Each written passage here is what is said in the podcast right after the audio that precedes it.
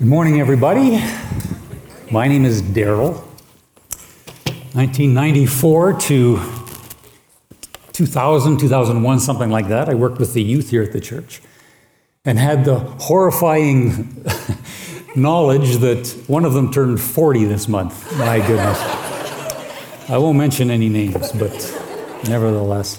Uh, currently, I'm one of the elders in the church, and every now and then, one of the men in the church uh, uh, churches gets to uh, give Pastor Scott a rest.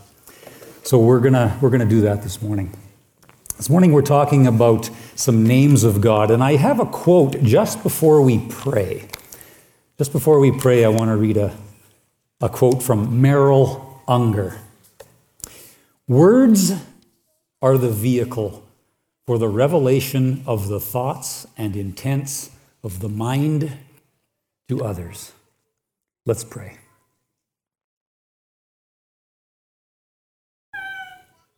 Heavenly Father, last week we learned and heard of the name Emmanuel, God with us, every day, everywhere, all the time. Lord, Lord that, that's so encouraging and so exciting to hear. Father, you are also named the Word. Please let us know this morning a little bit more about what that means.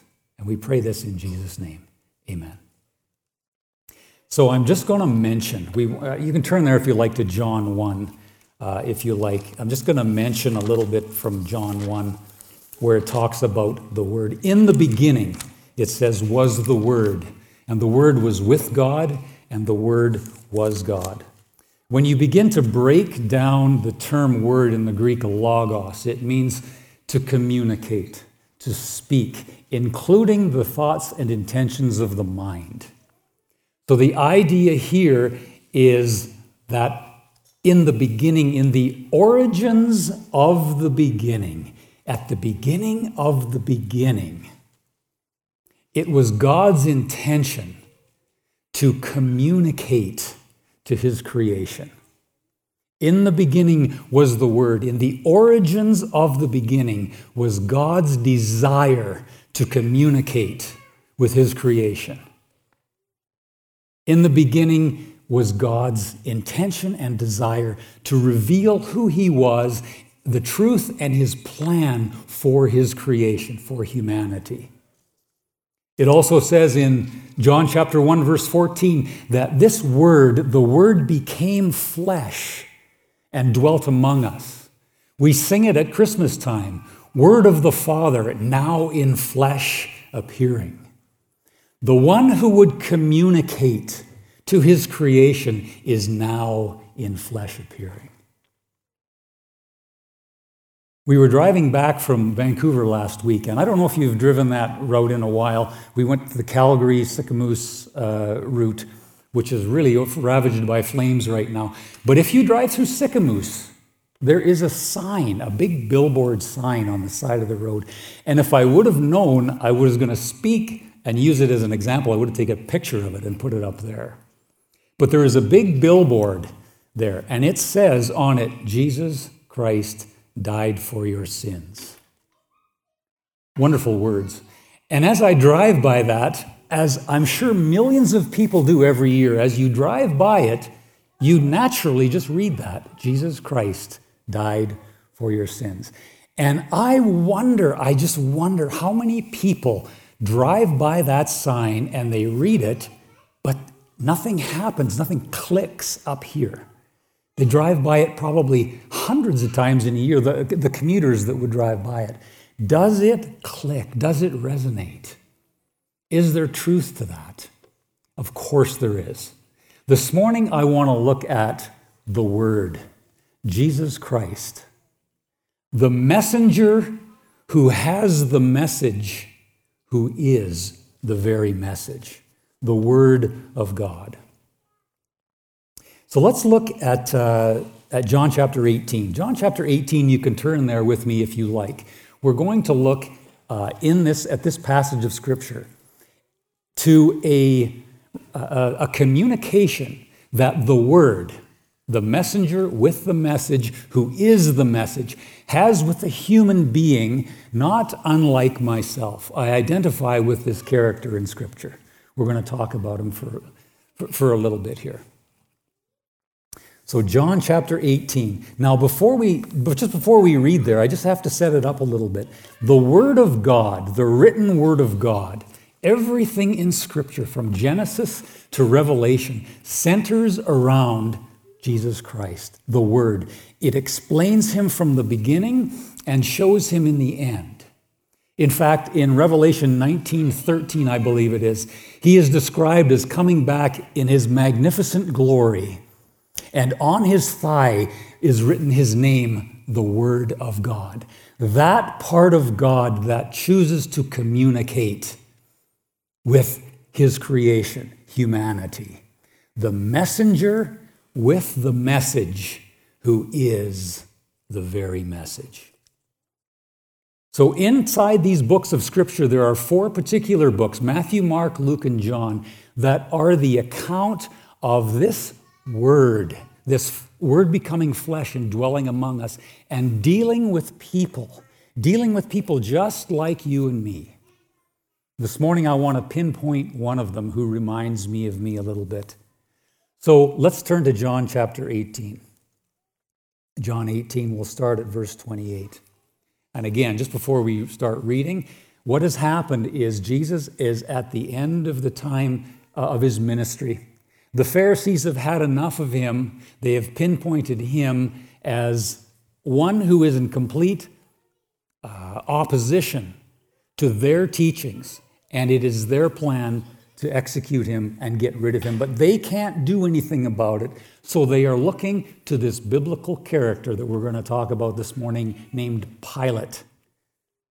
Let's read John chapter eighteen, verse twenty-eight. Then the Jews led Jesus from Caiaphas to the place of the Roman governor. By now it was early morning, and to avoid ceremonial uncleanness, the Jews did not enter the palace. They wanted to be able to eat the Passover. So Pilate came out to them and asked, "What are the charges you are bringing against this man?" "If he were not a criminal," they replied, "we would not have handed him over to you."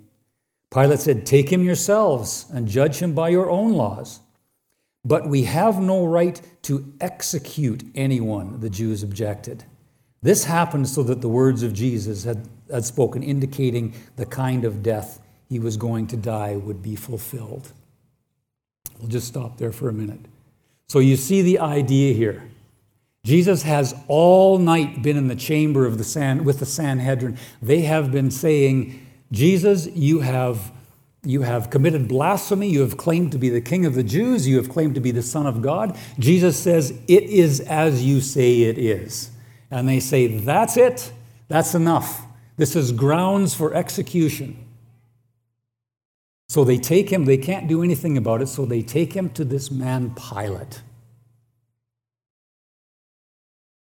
Uh, Verse thirty-one, Pilate said, "Take him yourselves and judge him by your own law, but we have no right to execute anyone."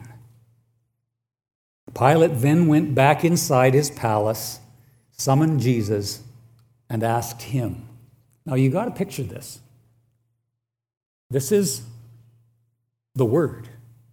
This is the communicator. This is God's messenger. This is God in the flesh, communicating and speaking to his creation. He is speaking to this person. Hebrews one one says that God in times past spoke through the prophets to everybody, but in these last days has spoken to us through his Son, Jesus Christ. So picture this, Pilate standing before the messenger who has the message from God, who is the message. And he asks Jesus this question. Are you the Son of God? Sorry, he doesn't say that. Are you the King of the Jews? I've thought about it many, many times, how he would ask that question. Are you the King of the Jews? Are you the King of the Jews? I've gone over this. How many different ways he can ask the question. But what he is saying is so much more than "Are you the King of the Jews?" And I believe every human being needs to ask this question. What Pilate is asking is, are you who they say you are? Are you who they claim you claim to be? Now let's put that in perspective. Remember me driving past this sign? Jesus Christ died on the cross for your sins. We know that. We think that. But have we taken the time to ask God, ask Jesus, did you really die on the cross for my sins? Look at the question he's asking. Are you who they claim you claim you are? I know many, many people, you probably do too, who know Jesus as Emmanuel.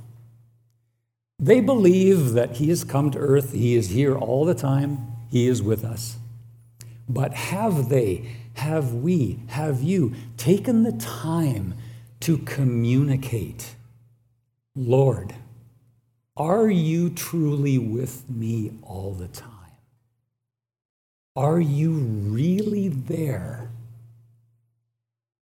What you are doing is entering into the idea that, yes, Jesus is the Word. He is the one who will communicate with me. He is the messenger who has the message, who is the very message himself. Are you, Jesus, the King of the Jews, says Pilate. Now look what Jesus says here. eighteen, verse thirty-four. Jesus is not afraid. He's not intimidated. He is about to be condemned to die, but he answers with this question. He gives a question back. Pilate, is that your idea, or did others talk to you about me? Pilate, who is asking this question? Who wants to know if I am the King of the Jews? Is that your idea to ask? Or is this just something that you have heard said about me? This is amazing. Jesus is saying something similar back to Pilate as he said to Peter at one point. Who do people say that I am? And Peter says, some say you are a prophet. Some say you're Elijah. And then Jesus says, but who do you say I am? Peter says, you are the Christ, the Son of the living God. Jesus says, blessed you, Simon Bar-Jonah, because it is the Spirit of God that has revealed this to you. Jesus is asking a similar question to Pilate, the man who would condemn him. Pilate, where do you want to go with this? He's communicating to a human being. Is this your idea, or is this just something that you've heard about me? This is, inc- this is an incredible uh, communication or relationship here. Conversation that's happening. Pilate stands back and says, wait a second, am I a Jew? Did I bring you in here? No, these people brought you in here to judge you. And I think he's scared a little bit. He's stepping back. I don't want to necessarily get deep with you, Jesus, but the opportunity by Jesus is given. And then Jesus begins to explain in verse thirty-five. I'm sorry, verse thirty-six. Jesus said, my kingdom is not of this world. If it were, my servants would fight to prevent my arrest by the Jews. But now, my kingdom is from another place. Pilate says, so you are a king then? Jesus says, you are right in saying that I am a king. In fact, for this reason I was born, and for this I came into the world, to testify to the truth. Everyone who is on the side of truth listens To me, this is the Word of God, communicating the truth of God, the intention of God to humanity. And he's doing it to the one who would condemn him. This is incredible. The Word, the messenger with the message. Have you asked Jesus? And I'm sure most of us, if not all of us, has, but there might be somebody that hasn't actually asked the question, God, have you truly died on the cross for my sins? God, will you truly lead me through my life? Lord, can I truly live a spirit-filled life? Is that what you do have for me, Lord? Have we taken the time not only to see him and know him as Emmanuel, the one who has come, but to say, I'm going to go beyond that and ask him if I can have a relationship with him? Jesus is presenting this opportunity to Pilate. What does Pilate do?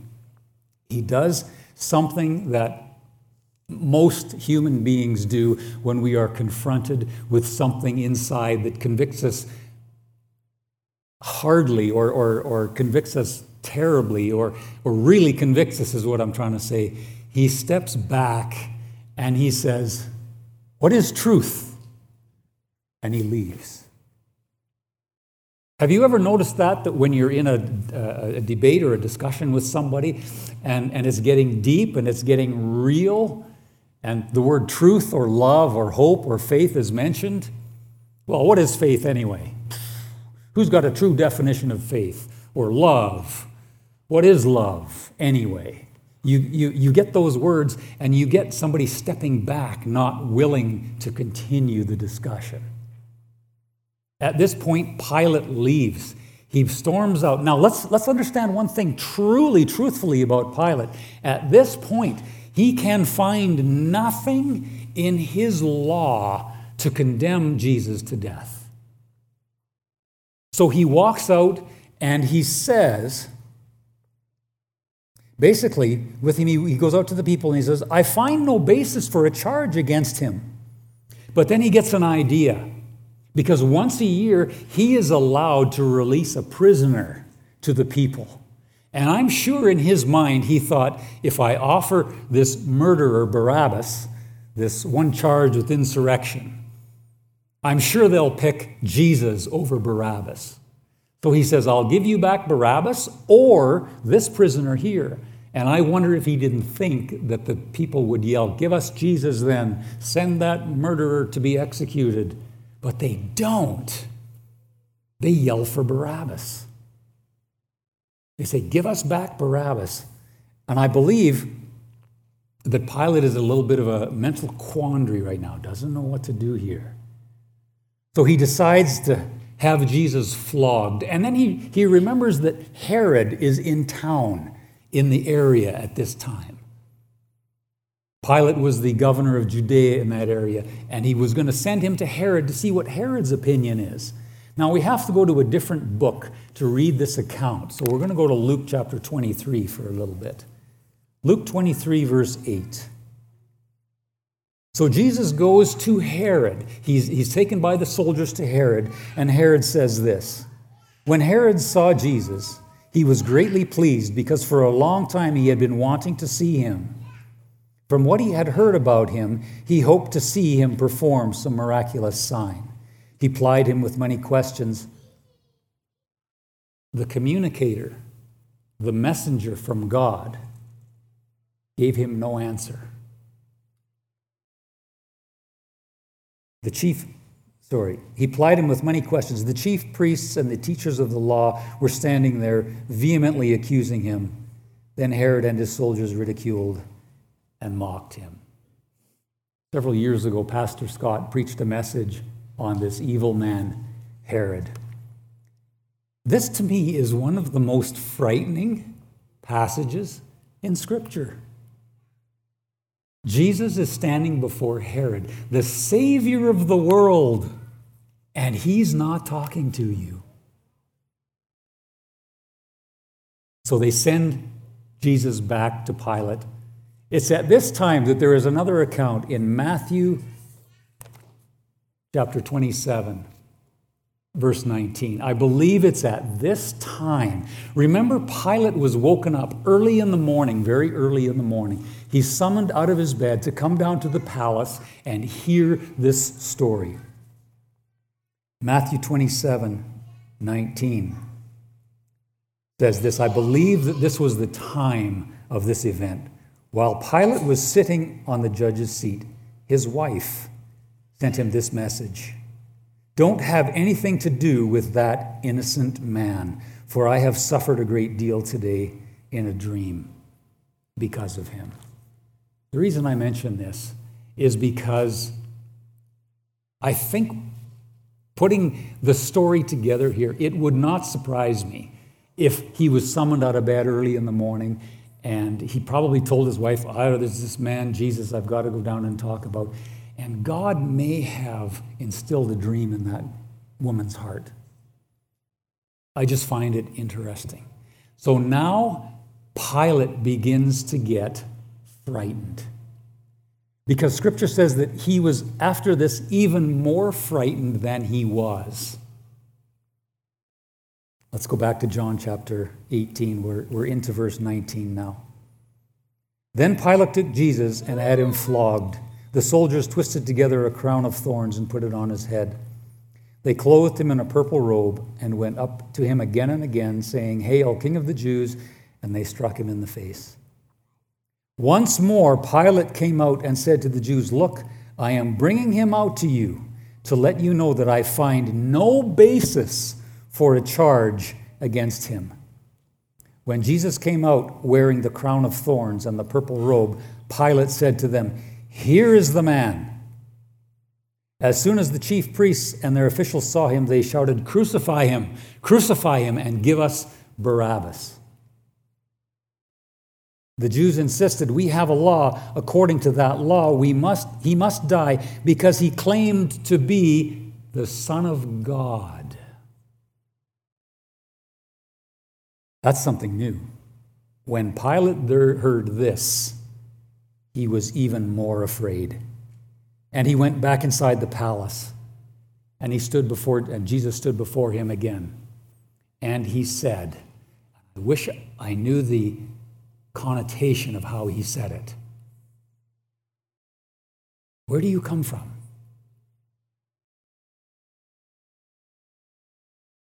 Where do you come from? Who are you? At this, Jesus said nothing. And I can see Pilate here getting more frustrated and more frustrated. And he says, Don't you know that I have the power to free you or to crucify you? And Jesus says those famous words, You would have no power over me if it were not given to you from above. Therefore, the one that handed me over to you has created, has, has performed or done a greater sin. Scripture says in verse twelve, here at nine, uh, chapter nineteen, verse twelve, From then on, Pilate tried to set Jesus free, but the Jews kept shouting, If you let this man go, you are no friend of Caesar's. Anyone who claims to be a king opposes Caesar. Pilate has had the opportunity to talk to God. He's had the opportunity to say, Are you who they say you are? He has the opportunity to say, hold the proceedings. I want to investigate further the claims of the Word, the messenger who has the message, who is the message himself. Pilate has that opportunity. Friends, as do we.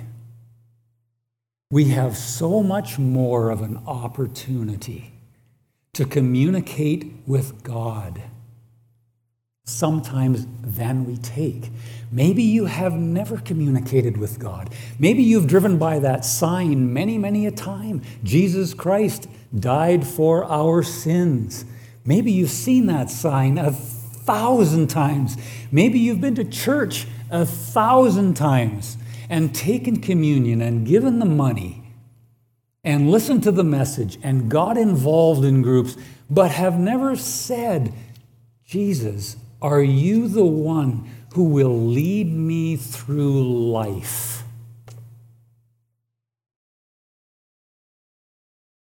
In the beginning was the Word. And the Word was with God. The Word was God. The Word became flesh, the communicator, the revealer, the talker, the messenger with the message, who is the very message. At this point, I'll call the worship team up. They can come up and just get ready to go. As we ask this question, as we deal with this question,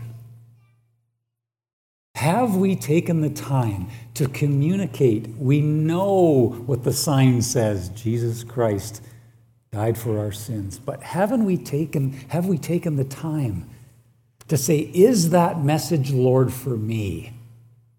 Don't be surprised if God answers back and you feel something inside you say, are you serious? Are you serious? Is this something that you really want, or is this just something that you have heard? Jesus Christ, not only is his name Emmanuel, it is also the Word, the communication, the communicator, the very message itself.